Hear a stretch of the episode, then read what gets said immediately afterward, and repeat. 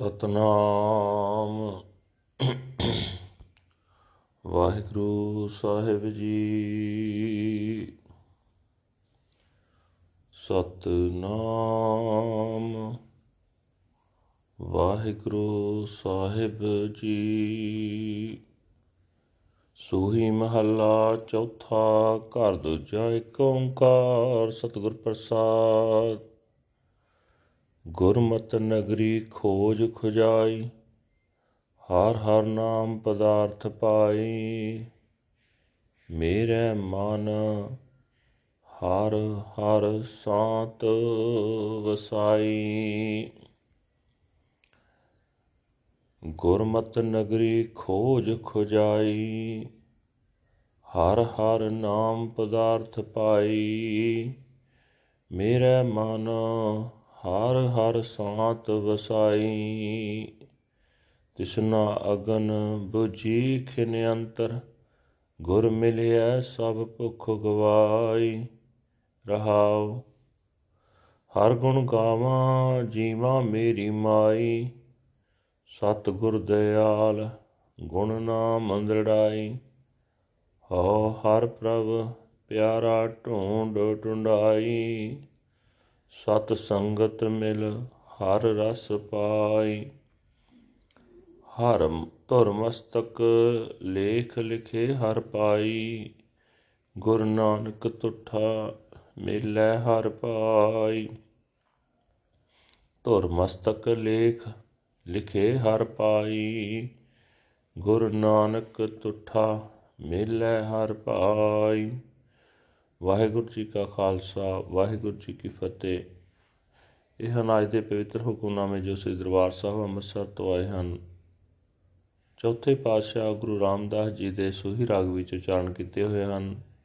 ਘਰ ਦੂਜੇ ਸੁਰਤਾਲ ਵਿੱਚ ਗਾਉਣ ਦਾ ਹੁਕਮ ਹੈ, ਪ੍ਰਮਾਤਮਾ ਇੱਕ ਹੈ, ਜਿਸ ਦੀ ਪ੍ਰਾਪਤੀ, ਜਿਸ ਦੇ ਨਾਲ ਮਿਲਾਪ ਸਤਿਗੁਰਾਂ ਦੀ ਬਖਸ਼ਿਸ਼ ਨਾਲ ਹੁੰਦਾ ਹੈ।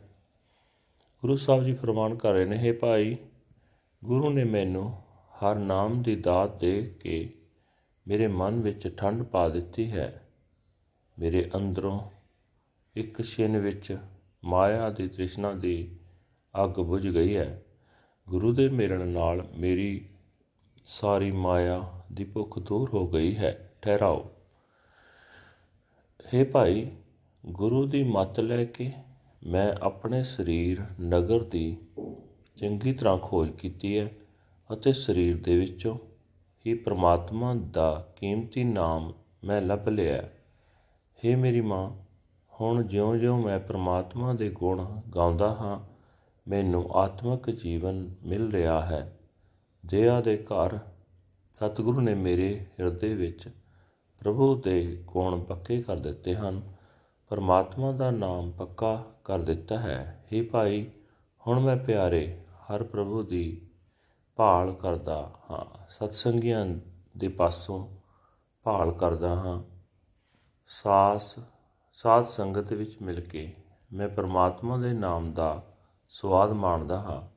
ਇਹ ਭਾਈ, ਤੁਰ ਦਰਗਾਹ ਤੋਂ ਜਿਸ ਮਨੁੱਖ ਦੇ ਮੱਥੇ ਉੱਤੇ ਪ੍ਰਭੂ ਮਲਾਪ ਦਾ ਲਿਖਿਆ ਲੇਖ ਉਗੜਦਾ ਹੈ, ਉਸ ਉੱਤੇ ਗੁਰੂ ਨਾਨਕ ਪ੍ਰਸੰਨ ਹੁੰਦਾ ਹੈ ਅਤੇ ਉਸ ਨੂੰ ਪਰਮਾਤਮਾ ਮਿਲ ਮਿਲਾ ਦਿੰਦਾ ਹੈ ਵਾਹਿਗੁਰੂ ਜੀ ਕਾ ਖਾਲਸਾ ਵਾਹਿਗੁਰੂ ਜੀ ਕੀ ਫਤਿਹ This is today's Hukamnama from Sri Darbar Sahib Amritsar uttered by Guru Sahib Ji says One universal creator God by the grace of the true Guru. Following the Guru's teachings, I searched and searched the body village. I found the wealth of the Naam, the name of the Lord Har Har. The Lord Har Har has enshrined peace within my mind. The fire of desire was extinguished in an instant. When I met the Guru, all my hunger has been satisfied. Pause.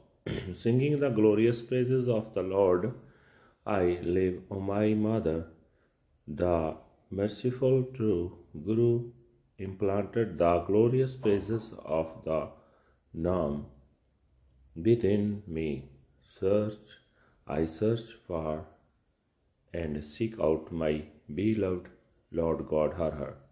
Joining the Satsangat, the true congregation, I have obtained the subtle essence of the Lord by the preordained destiny inscribed upon my forehead. I have found the Lord Guru Nanak pleased and satisfied has united me with the Lord, O siblings of destiny. Waheguru ji ਕਾ ਖਾਲਸਾ ਵਾਹਿਗੁਰੂ ਜੀ ਕੀ ਫਤਿਹ